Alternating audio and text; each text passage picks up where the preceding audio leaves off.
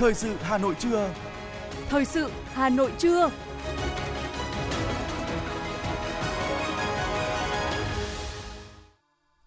Thanh Hiền và Lê Thông xin được đồng hành cùng quý thính giả trong 30 phút của chương trình thời sự trưa nay, thứ năm ngày 15 tháng 9 năm 2022. Những nội dung chính sẽ được đề cập đến trong chương trình. Thủ tướng Chính phủ Phạm Minh Chính chủ trì hội nghị trực tuyến toàn quốc chuyên đề đẩy mạnh cải cách thủ tục hành chính. Bí thư Thành ủy Đinh Tiến Dũng làm việc với Ban Thường vụ huyện ủy Thạch Thất. Các tổ chức quốc tế đánh giá cao triển vọng kinh tế Việt Nam. Lý do thiếu vaccine trong chương trình tiêm chủng mở rộng. Trong phần tin thế giới, Chủ tịch Trung Quốc khẳng định quan hệ đối tác tốt đẹp với Kazakhstan.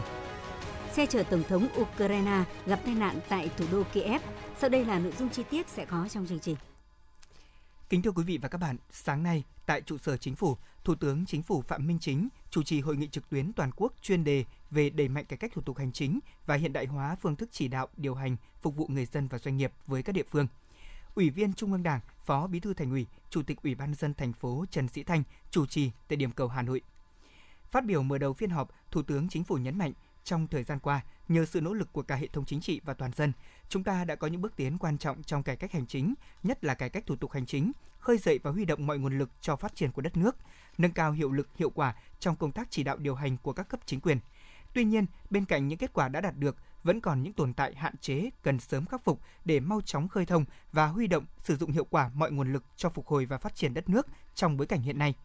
Phát biểu tại hội nghị, Chủ tịch Ủy ban dân thành phố Trần Sĩ thành nêu rõ, trong thời gian vừa qua, với quyết tâm của cả hệ thống chính trị, thành phố Hà Nội đã đạt được một số kết quả nổi bật.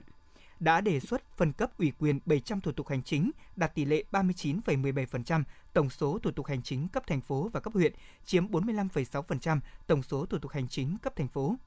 Để nâng cao chất lượng và đẩy mạnh cải cách thủ tục hành chính, hiện đại hóa phương thức chỉ đạo điều hành, phục vụ người dân và doanh nghiệp. Qua thực tiễn triển khai thực hiện, Chủ tịch Ủy ban dân thành phố nhấn mạnh về yếu tố con người – và những thông tin chi tiết của hội nghị này sẽ được chúng tôi tiếp tục phản ánh trong các bản tin thời sự tiếp theo.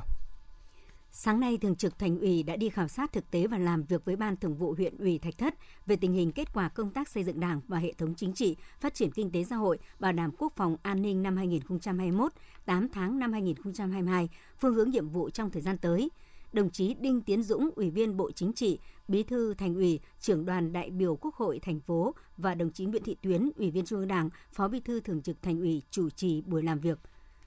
Với 23 xã thị trấn, dân số gần 230.000 người, huyện Thạch Thất có vị trí địa lý thuận lợi để phát triển kinh tế xã hội. Nổi bật trong đó là khu công nghệ cao Hòa Lạc, Đại học Quốc gia Hà Nội, đô thị vệ tinh Hòa Lạc, huyện cũng có 50 trên 59 làng có nghề, 6 cụm công nghiệp làng nghề, triển khai nhiệm vụ chính trị trong bối cảnh nhiều khó khăn, thách thức, song bám sát sự chỉ đạo của thành phố, thực hiện các giải pháp phù hợp với đặc điểm tình hình địa phương. Huyện Thạch Thất đã đạt được những kết quả khá toàn diện. 8 tháng năm 2022, tổng giá trị sản xuất các ngành đạt gần 20.000 tỷ đồng, bằng 63,3% kế hoạch năm và tăng 15,1% so với cùng kỳ tổng thu ngân sách nhà nước đạt 615,3 tỷ đồng, bằng 63% dự toán thành phố giao. Đến nay, huyện đã giải ngân vốn đầu tư công đạt 32% kế hoạch, tập trung phát triển kinh tế, đảm bảo tốt an sinh xã hội. Các lĩnh vực công tác xây dựng đảng và hệ thống chính trị tại Thạch Thất cũng được đẩy mạnh, trong đó đặc biệt quan tâm đến công tác tổ chức cán bộ, tăng cường kiểm tra giám sát, công tác dân vận đổi mới cả về nội dung và phương thức, chất lượng theo hướng sát dân, sâu sát cơ sở – để thực hiện các nhiệm vụ phát triển huyện trong 3 tháng cuối năm và giai đoạn tiếp theo. Tại buổi làm việc, huyện Thạch Thất kiến nghị thành phố sớm thẩm định và phê duyệt nhiệm vụ quy hoạch vùng huyện, phê duyệt quy hoạch chi tiết 1 trên 500 thị trấn liên quan và khu vực phụ cận, cho phép huyện triển khai thực hiện một số dự án đầu tư, phát triển cụm công nghiệp và trung tâm thương mại, dịch vụ và mở rộng, phát triển khu nhà ở, điểm dân cư nông thôn – huyện Thạch Thất cũng kiến nghị thành phố chỉ đạo hướng dẫn giải quyết dứt điểm các tồn tại vướng mắc trong các quyết định giao đất giãn dân giai đoạn 2002-2007, đẩy nhanh tiến độ dự án đầu tư, xây dựng nâng cấp, mở rộng dự án quốc lộ 21A, quan tâm đầu tư hạ tầng, cảnh quan và công trình phụ trợ, di tích quốc gia đặc biệt chùa Tây Phương và dự án di tích lưu niệm Bắc Hồ. Thưa quý vị và các bạn, là một hoạt động thường niên của Quốc hội, Diễn đàn Kinh tế Xã hội Việt Nam năm 2022 với chủ đề Củng cố nền tảng kinh tế vĩ mô, thúc đẩy phục hồi và phát triển bền vững dưới sự chủ trì của Ủy viên Bộ Chính trị, Chủ tịch Quốc hội Vương Đình Huệ sẽ được diễn ra vào ngày 18 tháng 9 tới đây tại Trung tâm Hội nghị Quốc gia, thủ đô Hà Nội. Diễn đàn Kinh tế Xã hội Việt Nam năm 2022 sẽ tập trung trao đổi, thảo luận và làm rõ bối cảnh quốc tế, xu hướng cơ cấu lại nền kinh tế, đánh giá toàn diện và khách quan thực trạng của nền kinh tế Việt Nam trong 9 tháng đầu năm nay và dự báo cả năm 2022. Diễn đàn còn tập trung trao đổi, tham vấn ý kiến về các vấn đề nóng của kinh tế xã hội ở trong nước và quốc tế, các vấn đề về thể chế phát triển trong bối cảnh mới, nhận diện rủi ro lạm phát, rủi ro tài chính, tài khóa và tiền tệ, ra soát đánh giá việc thực hiện các nghị quyết của Quốc hội, của Ủy ban Thường vụ Quốc hội trong thời gian vừa qua đặc biệt là nghị quyết số 43/2022 về chính sách tài khóa, chính sách tiền tệ, hỗ trợ chương trình phục hồi phát triển kinh tế xã hội. Nghị quyết số 32/2021 về kế hoạch phát triển kinh tế xã hội năm 2022. Thông qua diễn đàn, Hội đồng dân tộc, các ủy ban của Quốc hội có thêm luận cứ để thẩm tra, đại biểu Quốc hội sẽ có thêm thông tin, cơ sở dữ liệu quan trọng để xem xét và quyết định các vấn đề quan trọng của đất nước tại kỳ họp thứ tư Quốc hội khóa 15.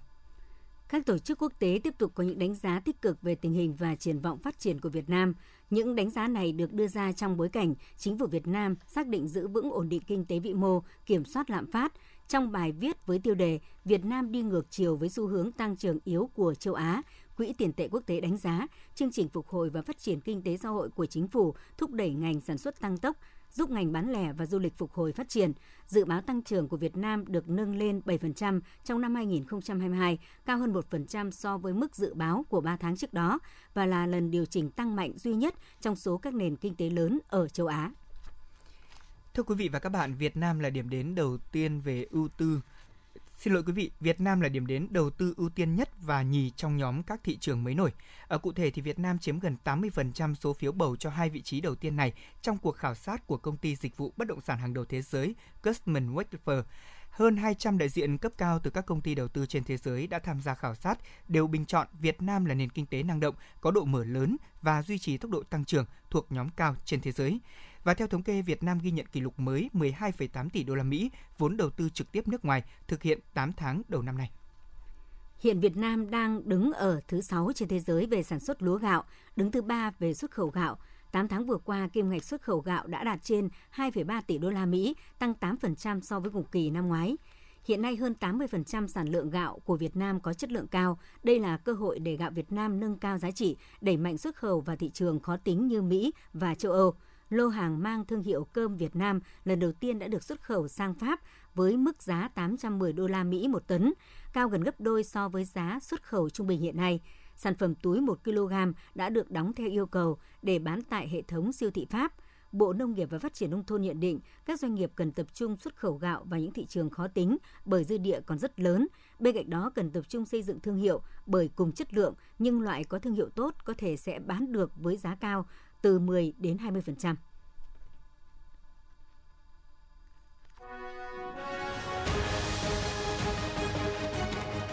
Thời sự Hà Nội, nhanh, chính xác, tương tác cao. Thời sự Hà Nội, nhanh, chính xác, tương tác cao.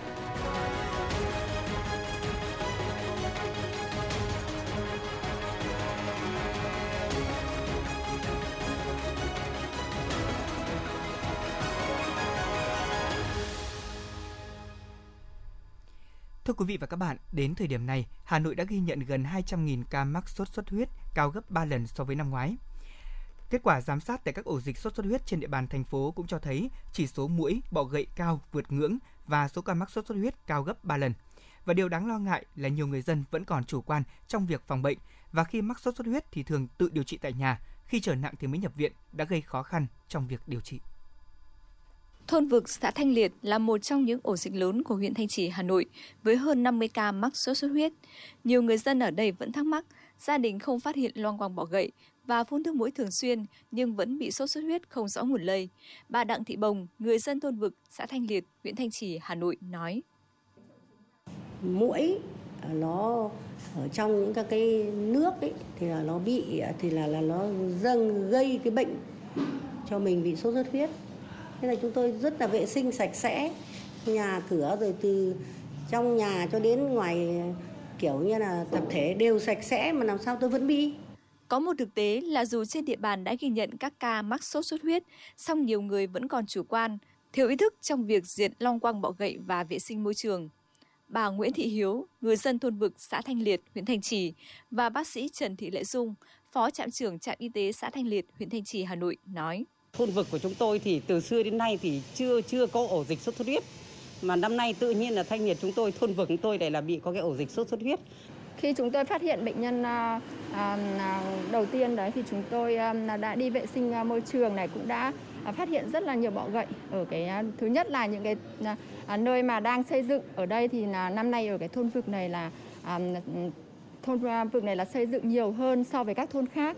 Thông thường mỗi năm, đỉnh dịch sốt xuất huyết sẽ rơi vào khoảng tháng 9, tháng 10. Số bệnh nhân nặng sẽ ở cuối dịch tầm tháng 11. Sốt xuất huyết là bệnh cấp tính, vì thế các diễn biến nặng nếu xảy ra thường rất nhanh chóng ở cả người lớn và trẻ em. Theo các bác sĩ, trong hoàn cảnh hiện nay, chúng ta đang phải đối mặt với ba dịch bệnh cùng lúc là cúm A, sốt xuất huyết và COVID-19. Nên khi sốt, người bệnh thường không nghĩ đến sốt xuất huyết ngay mà phải khi có các diễn biến khá nặng như chảy máu, choáng, sốc thì mới vào viện. Tiến sĩ bác sĩ Đỗ Thiện Hải, Phó Giám đốc Trung tâm Bệnh nhiệt đới Bệnh viện Nhi Trung ương khuyến cáo. Thực tế bây giờ ờ, khi mà trẻ hoặc người lớn có sốt thì chúng ta nghĩ đến đầu tiên là covid đúng không nhưng mà trên ờ, các cái biểu hiện trên lâm sàng thì nếu mà chú ý thì chúng ta sẽ phân biệt được. Có lẽ là một lời khuyên cho các cái bậc phụ huynh là khi mà trẻ có các cái biểu hiện bất thường ví dụ như sốt sốt thì nó có thể là biểu hiện của nhiều bệnh nhưng mà khi có triệu chứng sốt thì chúng ta cũng vẫn nên đưa trẻ đến các cái trung tâm y tế để chúng ta khám. Bởi một số dấu hiệu có thể phân biệt được và một số các dấu hiệu thì nó cũng có thể trùng uh, trùng lặp giữa hai cái bệnh đó. Ví dụ như sốt cao liên tục hoặc là đứa trẻ mệt mỏi thì đấy cũng là có thể là cái dấu hiệu của uh, viêm não do virus hoặc là sốt xuất huyết cũng là bệnh do virus hoặc là uh, mắc covid cũng là bệnh do virus. Cho nên cần có uh, những cái khám xét cụ thể của nhân viên y tế để chúng ta uh, tránh nhầm lẫn và uh, tránh những cái hậu quả đáng tiếc Sốt xuất huyết vẫn đang diễn biến phức tạp trên cả nước. Nhiều bệnh viện đã ghi nhận các bệnh nhân sốc sốt xuất huyết nặng với các biến chứng tổn thương gan, tổn thương cơ tim. Đặc điểm của sốt xuất huyết là sốt, xuất huyết và thoát huyết tương, có thể dẫn tới sốc giảm thể tích tuần hoàn, rối loạn đông máu, suy đa tạng. Nếu không được chuẩn đoán sớm và xử lý kịp thời, dễ dẫn đến tử vong. Vì vậy, người dân khi có các biểu hiện như sốt cao đột ngột, đau đầu, đau mỏi người, cần phải đến ngay cơ sở y tế để làm xét nghiệm chuẩn đoán sốt xuất huyết kịp thời, tránh những biến chứng của sốt xuất huyết như sốc, suy đa tạng, chảy máu. Người dân lưu ý tuyệt đối không được tự ý sử dụng thuốc khi chưa có chỉ định của bác sĩ. Thưa quý vị và các bạn, liên quan tới các vấn đề mà báo chí phản ánh về việc thiếu vaccine sởi và DPT, bạch hầu, ho gà, uốn ván trong chương trình tiêm chủng mở rộng cho trẻ em, vào tối ngày hôm qua, Viện Vệ sinh Dịch tễ Trung ương, Bộ Y tế cho biết việc thiếu một số vaccine nêu trên là do chưa hoàn thiện thủ tục đặt hàng và ký hợp đồng. Trước thực tế này, Bộ Y tế đã và đang quyết liệt chỉ đạo đôn đốc Viện Vệ sinh Dịch tễ Trung ương cùng các đơn vị sản xuất vaccine khẩn trương hoàn thiện thủ tục đặt hàng để có vaccine cung ứng cho công tác tiêm chủng. Trong đó thì các đơn vị sản xuất vaccine khẩn trương xây dựng phương án giá vaccine năm 2022 để Bộ Y tế thẩm định gửi Bộ Tài chính xem xét phê duyệt làm cơ sở thanh quyết toán theo đúng quy định. Hiện nay trung bình khoảng 4 lao động chỉ có một người được đào tạo kỹ năng nghề. Sự mất cân bằng này dẫn đến nhiều hệ lụy. Dù tổng số lao động trong độ tuổi lao động trên cả nước rất lớn, nhưng chất lượng, trình độ lại hạn chế và liên tục biến động. Thị trường lao động cũng đang tồn tại nhiều vấn đề mà lâu nay chưa được giải quyết được là nhu cầu tuyển dụng cả lao động phổ thông và lao động kỹ thuật đều không ổn định phần lớn lao động phổ thông được tuyển dụng chủ yếu nhờ yếu tố trẻ và khỏe, nhưng họ nằm trong nhóm có nguy cơ mất việc cao, còn lao động kỹ thuật thì khó tuyển bởi đầu ra của đào tạo còn hạn chế. Nhiều chuyên gia nhận định là nếu không có giải pháp điều chỉnh, thị trường lao động của Việt Nam chỉ đi ngang, kèm theo đó là bẫy thu nhập trung bình. Hiện cả nước có hơn 50 triệu lao động trong độ tuổi, nhưng giá trị lao động hay nói cách khác là năng suất lao động làm ra không cao bởi phần lớn các doanh nghiệp vẫn nhận gia công, lắp ráp hoặc sơ chế, làm thuê mà không làm ra sản phẩm bằng sự sáng tạo. Thưa quý vị và các bạn, từ ngày hôm nay, Đại học Nội vụ Hà Nội sẽ sắp nhập vào Học viện Hành chính Quốc gia theo Nghị định số 63 CP vừa được Chính phủ ban hành. Nghị định cũng nêu rõ, Đại học Nội vụ Hà Nội tiếp tục thực hiện chức năng, nhiệm vụ và quyền hạn cho đến khi Thủ tướng ban hành quyết định về quy định chức năng, nhiệm vụ, quyền hạn, cơ cấu tổ chức của Học viện Hành chính Quốc gia. Được biết, năm 2022, Đại học Nội vụ Hà Nội dự kiến tuyển 2.000 sinh viên cho 22 ngành và chuyên ngành đào tạo ở ba cơ sở, đó là Hà Nội, Quảng Nam và Thành phố Hồ Chí Minh. Trong đó, trụ sở chính Hà Nội tuyển 1.680 sinh viên, mỗi cơ sở còn lại tuyển 160. Trường này xét tuyển theo phương thức xét học bạ lớp 12, căn cứ điểm thi tốt nghiệp trung học phổ thông và xét tuyển thẳng như các năm trước. Xét kết quả thi đánh giá năng lực của hai đại học quốc gia Hà Nội và Thành phố Hồ Chí Minh và xét tuyển chứng chỉ tiếng Anh quốc tế. Thưa quý vị và các bạn, huyện Quốc Oai đang trong tiến trình xây dựng nông thôn mới nâng cao. Để góp phần vào nhiệm vụ chung này, thời gian vừa qua thì huyện đoàn Quốc Oai cũng đẩy mạnh các hoạt động vệ sinh môi trường, hỗ trợ xây sửa nhà nhân ái cũng như xây dựng các công trình thanh niên tại các xã để hoàn thiện các tiêu chí về xây dựng nông thôn mới nâng cao. Nhà có số, phố có tên và đường làng ngõ xóm phong quang sạch sẽ. Dọc hai bên đường là những hành lang hoa, tô điểm cho cảnh sắc của làng quê. Đó chính là những thành quả mà các bạn đoàn viên thanh niên của huyện Quốc Oai đã đóng góp vào quá trình xây dựng nông thôn mới của quê hương hộ gia đình bà Danh Thị Lâm, xóm Vĩ, thôn 3, xã Cộng Hòa, huyện Quốc Oai, vốn là hộ cận nghèo. Bản thân bà sức khỏe yếu nhưng với sự quan tâm giúp đỡ của các cấp chính quyền cũng đã xây sửa cho bà ngôi nhà kiên cố che mưa nắng. Phát huy vai trò của tuổi trẻ, huyện đoàn Quốc Oai và đoàn thanh niên công ty điện lực Quốc Oai cũng đã đảm nhận sửa chữa, thay mới thiết bị điện cho gia đình bà Danh Thị Lâm, đảm bảo an toàn điện trong mùa mưa bão năm nay. Bà Danh Thị Lâm, xã Cộng Hòa, huyện Quốc Oai chia sẻ. Đây thì chỉ có xã làm cho ba một dàn nhà thì với lại các cháu thành niên giữa bắc điện cho ba thôi. Vâng, giúp đỡ ba thì ba cảm ơn tất các cháu thành niên. Thời gian qua, huyện đoàn Quốc Oai cũng đã xây dựng được 15 công trình thanh niên cấp huyện với 3 nhà nhân ái, 17 sân chơi thiếu nhi và 86 công trình phần việc thanh niên cấp cơ sở với trị giá trên 1 tỷ đồng. Hiện nay, công tác vệ sinh môi trường xây dựng hàng cây thanh niên với trên 30.000 cây xanh cũng đã được huyện đoàn Quốc Oai duy trì chăm sóc, tạo cảnh quan môi trường xanh sạch đẹp trên địa bàn huyện. Bạn Bùi Thị Hoàng An, Bí thư đoàn xã Cộng Hòa, huyện Quốc Oai cho hay. Ban chấp hành đoàn xã đã triển khai các công việc mang tính chất thiết thực cụ thể như chúng tôi đã tổ chức vệ sinh môi tổ chức ra quân đồng loạt 6 chi đoàn nông thôn trồng cây vệ sinh môi trường và thực hiện chương trình công việc phần việc thanh niên đó là chúng ta chúng tôi đã thực hiện tổ chức một cái sân chơi ờ, vận động nguồn kinh phí xã hội hóa với tổng kinh phí là hơn 20 triệu đồng và chúng tôi đã tạo một cái điểm à, chơi rất là an toàn vui vẻ cho các em và tiến tới chúng tôi sẽ cố gắng nhân rộng mô hình này lên trên tất cả các thôn trên địa bàn thôn dân cư. Trong tình hình mới, việc tổ chức gia quân tổng vệ sinh môi trường, cải tạo hai công trình nhà chờ xe buýt cho nhân dân tại xã Đông Yên và xây dựng công trình tranh tường bích họa, hàng cây thanh niên và gia quân triển khai vệ sinh môi trường, xây dựng nông thôn mới nâng cao trên địa bàn huyện. Anh Dương Minh Văn, Bí thư đoàn xã Tuyết Nghĩa, huyện Quốc Oai nói: thì đoàn xã Tuyết Nghĩa đã tổ chức các hoạt động như à, tuyên truyền Covid à, và đặc biệt là những cái hoạt động à, ý nghĩa ví dụ như thể là à, trồng cây xanh à, tại các nhà trường trồng cây xanh ở các tuyến đường à, tuyến đường hoa thanh niên cái à, rác à, những cái điểm rác đen ấy, thì đã cải tạo để trở thành những cái vườn hoa giúp cho môi trường càng ngày càng xanh sạch đẹp hơn Hiện nay, công tác vệ sinh môi trường xây dựng hàng cây thanh niên với trên 30.000 cây xanh cũng đã được huyện đoàn Quốc Oai duy trì chăm sóc, tạo cảnh quan môi trường xanh sạch đẹp trên địa bàn huyện. Thời gian qua, thực hiện kế hoạch của huyện chỉnh trang bộ mặt nông thôn, tổng vệ sinh môi trường để hoàn thiện tiêu chí xây dựng huyện nông thôn mới nâng cao, huyện đoàn Quốc Oai cũng đã đồng loạt gia quân tại các xã thị trấn trong toàn huyện, việc tổng vệ sinh môi trường, thu gom rác thải, xây dựng mô hình hàng cây thanh niên và vẽ tranh tường bích họa tô điểm cảnh sắc quê hương. Anh Nguyễn Xuân Tuấn, Phó Bí thư huyện đoàn Quốc Oai cho biết. Đối với việc xây dựng ờ, nông thôn mới nâng cao, vai trò của đoàn thanh niên đã được ờ, thực hiện rất là tốt thông qua những công trình phần việc thanh niên tiêu biểu. Ví dụ như là chúng tôi đã triển khai các hoạt động gia quân vệ sinh môi trường, thực hiện ờ, xây dựng kiên cố hóa đường giao thông nông thôn, các công trình phần việc ờ, như thanh niên như là xây dựng nhà nhân ái và xây dựng ờ, các công sân chơi cho thanh thiếu nhi, các công trình đường hoa, vườn hoa thanh niên cũng như rất nhiều công trình phần việc khác để góp phần cùng cấp ủy chính quyền địa phương thực hiện tốt công tác xây dựng nông thôn mới nâng cao tại địa phương. Phát huy sức trẻ, tuổi trẻ huyện Quốc Oai xung kích xây dựng quê hương đổi mới không chỉ là câu khẩu hiệu mà bằng những việc làm thiết thực với những thủ lĩnh đoàn năng động sáng tạo, tập hợp thu hút các bạn đoàn viên thanh niên vào các hoạt động chính trị của địa phương. Huyện Quốc Oai đang trong tiến trình xây dựng nông thôn mới nâng cao và trong đó có sự đóng góp nhiệt huyết của các bạn đoàn viên thanh niên, góp phần thay đổi bộ mặt nông thôn mới của huyện.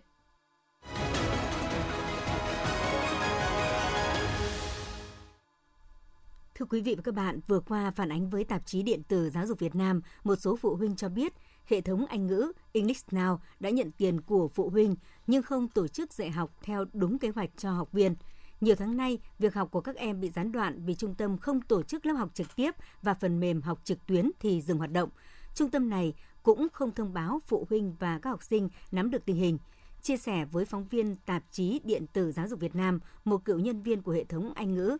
English Now và cũng là một phụ huynh có con học tại trung tâm cho biết, chị đã bị trung tâm nợ lương từ tháng 4 năm 2022. Trao đổi với phụ huynh tại địa chỉ 14 Láng Hạ, bà Bùi Kim Thủy, Phó trưởng phòng chăm sóc khách hàng của English Now cho biết trung tâm vẫn sẽ tiếp tục hoạt động. Lý do trung tâm dừng hoạt động trong thời gian vừa rồi là do đang giải quyết các vấn đề liên quan đến mặt bằng, nhân sự và đang tiến hành tái cơ cấu. Về hướng giải quyết các trường hợp phụ huynh khiếu nại, bà Lê Thị Mỹ Nhàn, trưởng phòng hành chính của Trung tâm tiếng Anh English Now cho hay,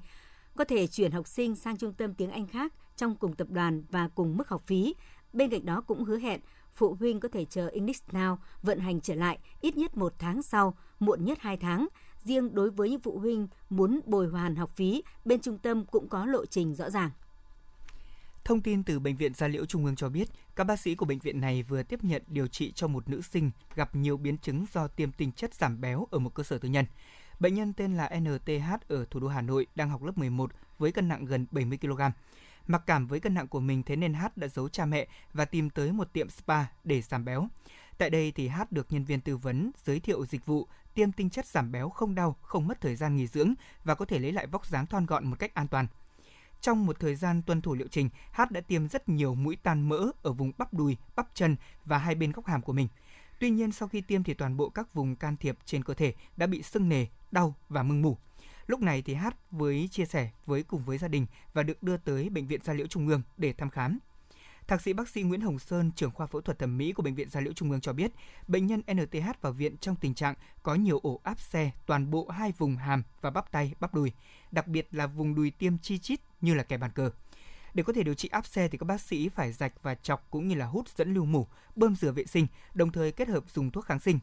Do đến bệnh viện trong tình trạng muộn, các khối áp xe tại vùng bắp tay và bắp chân của bệnh nhân đều đã tự vỡ nên để lại các vết sẹo chi chít.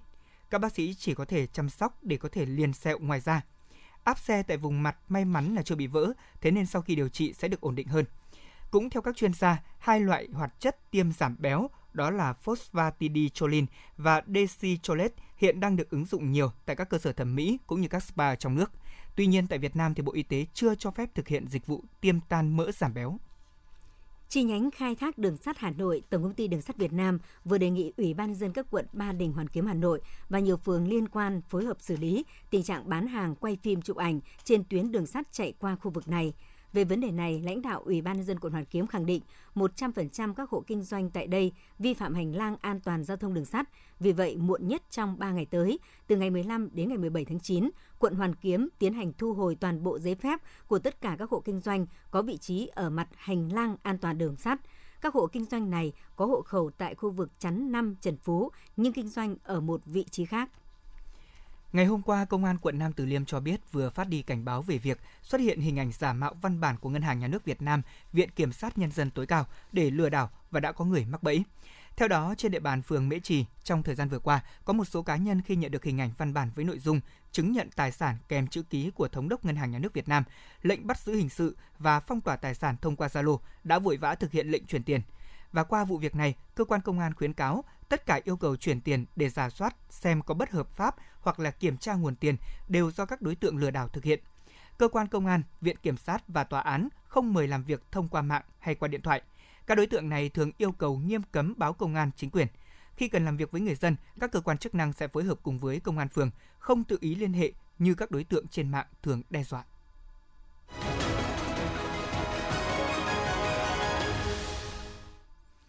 Xin được chuyển sang phần tin thế giới. Thưa quý vị và các bạn, theo Tân Hoa Xã ngày hôm qua, Chủ tịch Trung Quốc Tập Cận Bình đã tới Kazakhstan trong chuyến thăm cấp nhà nước đến với quốc gia Trung Á này. Ngay sau khi đến sân bay quốc tế Newton Nazarbayev, ông này đã bày tỏ vui mừng vì được thăm lại Kazakhstan sau 5 năm theo lời mời của Tổng thống nước chủ nhà Kazim Jomas Takayev. Sau khi thăm Kazakhstan, Chủ tịch Tập Cận Bình đã tiếp tục chuyến thăm cấp nhà nước đến Uzbekistan. Dự kiến thì tại đây, ông sẽ tham dự hội nghị thượng đỉnh tổ chức hợp tác Thượng Hải lần thứ 22 và dự kiến có cuộc gặp với Tổng thống Nga Vladimir Putin. Ngày hôm qua, Ấn Độ và Pháp đã lên tiếng kêu gọi đàm phán để chấm dứt cuộc xung đột ở Ukraine. Phát biểu trước các phóng viên tại New Delhi sau cuộc gặp với người đồng cấp Pháp Catherine Colonna, Ngoại trưởng Ấn Độ Jaishankar nhấn mạnh cần phải quay trở lại đối thoại và ngoại giao. Trong một thông báo mới trên Facebook vào dạng sáng ngày hôm nay theo giờ địa phương, người phát ngôn của Tổng thống Ukraine, ông Sergei Nikiforov cho biết chiếc xe chở Tổng thống Volodymyr Zelensky đã gặp tai nạn giao thông tại thủ đô Kiev, nhưng Tổng thống không bị thương nặng.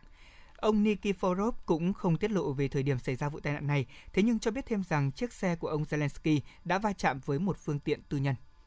Ngày hôm qua, Tổng thư ký Liên Hợp Quốc Antonio Guterres một lần nữa nhấn mạnh thông điệp phải ứng phó với biến đổi khí hậu ngay lập tức bởi những người dân nghèo khổ nhất trên thế giới đang phải trả một cái giá khủng khiếp do chính những doanh nghiệp xả khí thải nhà kính gây ra trong suốt nhiều thập kỷ qua. Ông Guterres cam kết sẽ đưa vấn đề biến đổi khí hậu và nhiều vấn đề cấp bách đối với trái đất ra thảo luận trong tuần lễ cấp cao kỳ họp Đại hội đồng Liên Hợp Quốc khóa 77 vào tuần tới để tìm kiếm giải pháp và thúc đẩy các nước hành động. Ngày hôm qua, trong bài phát biểu thiền niên trước Nghị viện châu Âu được xem như là một thông điệp liên bang đối với các nước thành viên của Liên minh châu EU, Chủ tịch Ủy ban châu Âu tiếp tục đưa ra những chi tiết liên quan đến việc áp dụng nhóm 5 giải pháp khẩn cấp để ứng phó với tình trạng giá năng lượng tăng cao do Ủy ban châu Âu đề xuất cách đây hơn một tuần. Theo đó, thì các doanh nghiệp năng lượng tại châu Âu có thể phải cắt giảm đến 50% lợi nhuận để chia sẻ khó khăn với người tiêu dùng do giá năng lượng đang tăng cao. Cơ quan Hải quan Hàn Quốc đã tổ chức buổi tọa đàm với các doanh nghiệp kinh doanh chuỗi cửa hàng miễn thuế trong nước và công bố đối sách thúc đẩy ngành công nghiệp miễn thuế. Cuộc tọa đàm diễn ra trong bối cảnh chính phủ Hàn Quốc có kế hoạch thúc đẩy ngành công nghiệp miễn thuế thuế nhằm thu hút khách du lịch quốc tế và tăng doanh số bán hàng hóa trong nước. Theo đó, bắt đầu từ tháng 12 tới, chính phủ Hàn Quốc sẽ cho phép bán hàng miễn thuế trên nền tảng trực tuyến để đa dạng hóa các kênh phân phối. Các số liệu thống kê chính thức được công bố vào ngày hôm qua cho thấy tỷ lệ lạm phát trong tháng 8 tại Thụy Điển đã tăng lên mức cao nhất trong 3 thập kỷ. Lạm phát chỉ số giá tiêu dùng với lãi suất cố định chu kỳ 12 tháng đã lên mức là 9% trong tháng 8, tăng so với mức 8% trong tháng 7. Theo số liệu của cơ quan thống kê Anh, chỉ số giá tiêu dùng trong tháng 8 năm 2022 của Anh ở mức 9,9%, giảm từ mức cao nhất trong 40 năm là 10,1% vào tháng 7. Đây là lần đầu tiên tỷ lệ lạm phát tại Anh giảm trong gần một năm. Tuy nhiên, tỷ lệ này vẫn cao nhất trong số các nước thuộc nhóm G7 trong tháng 8 năm 2022. Tổng Giám đốc Tổ chức Y tế Thế giới nhận định thế giới đang ở thời điểm thuận lợi nhất để chấm dứt đại dịch COVID-19. Lãnh đạo của WHO cho biết là số ca mắc mới và tử vong vì dịch bệnh COVID-19 hàng tuần đã giảm xuống mức thấp nhất kể từ tháng 3 năm 2020 và ông này kêu gọi thế giới nắm lấy cơ hội để chấm dứt đại dịch. Dù cho rằng sẽ có những làn sóng lây nhiễm trong tương lai, thế nhưng các quan chức của WHO khẳng định rằng thế giới đã có trong tay những công cụ như là vaccine phòng bệnh, thuốc chữa bệnh để ngăn chặn bệnh trở nặng.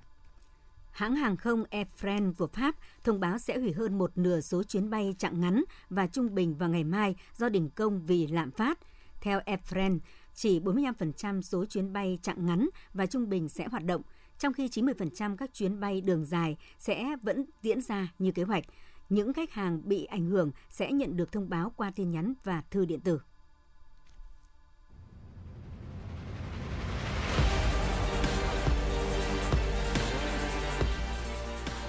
Bản tin thể thao. Bản tin thể thao.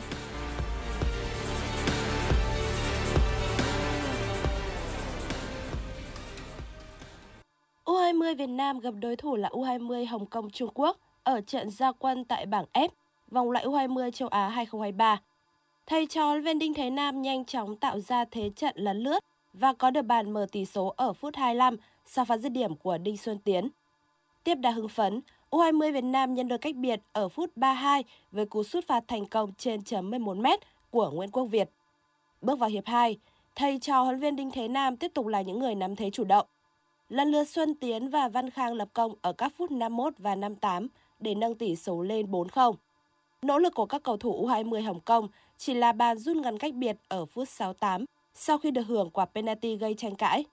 Tuy vậy, ở những phút bù giờ hiệp 2, Đức Anh đã dễ dàng dứt điểm vào lưới trống trong tình huống phạt góc, ấn định chiến thắng 5-1 trước U20 Hồng Kông Trung Quốc.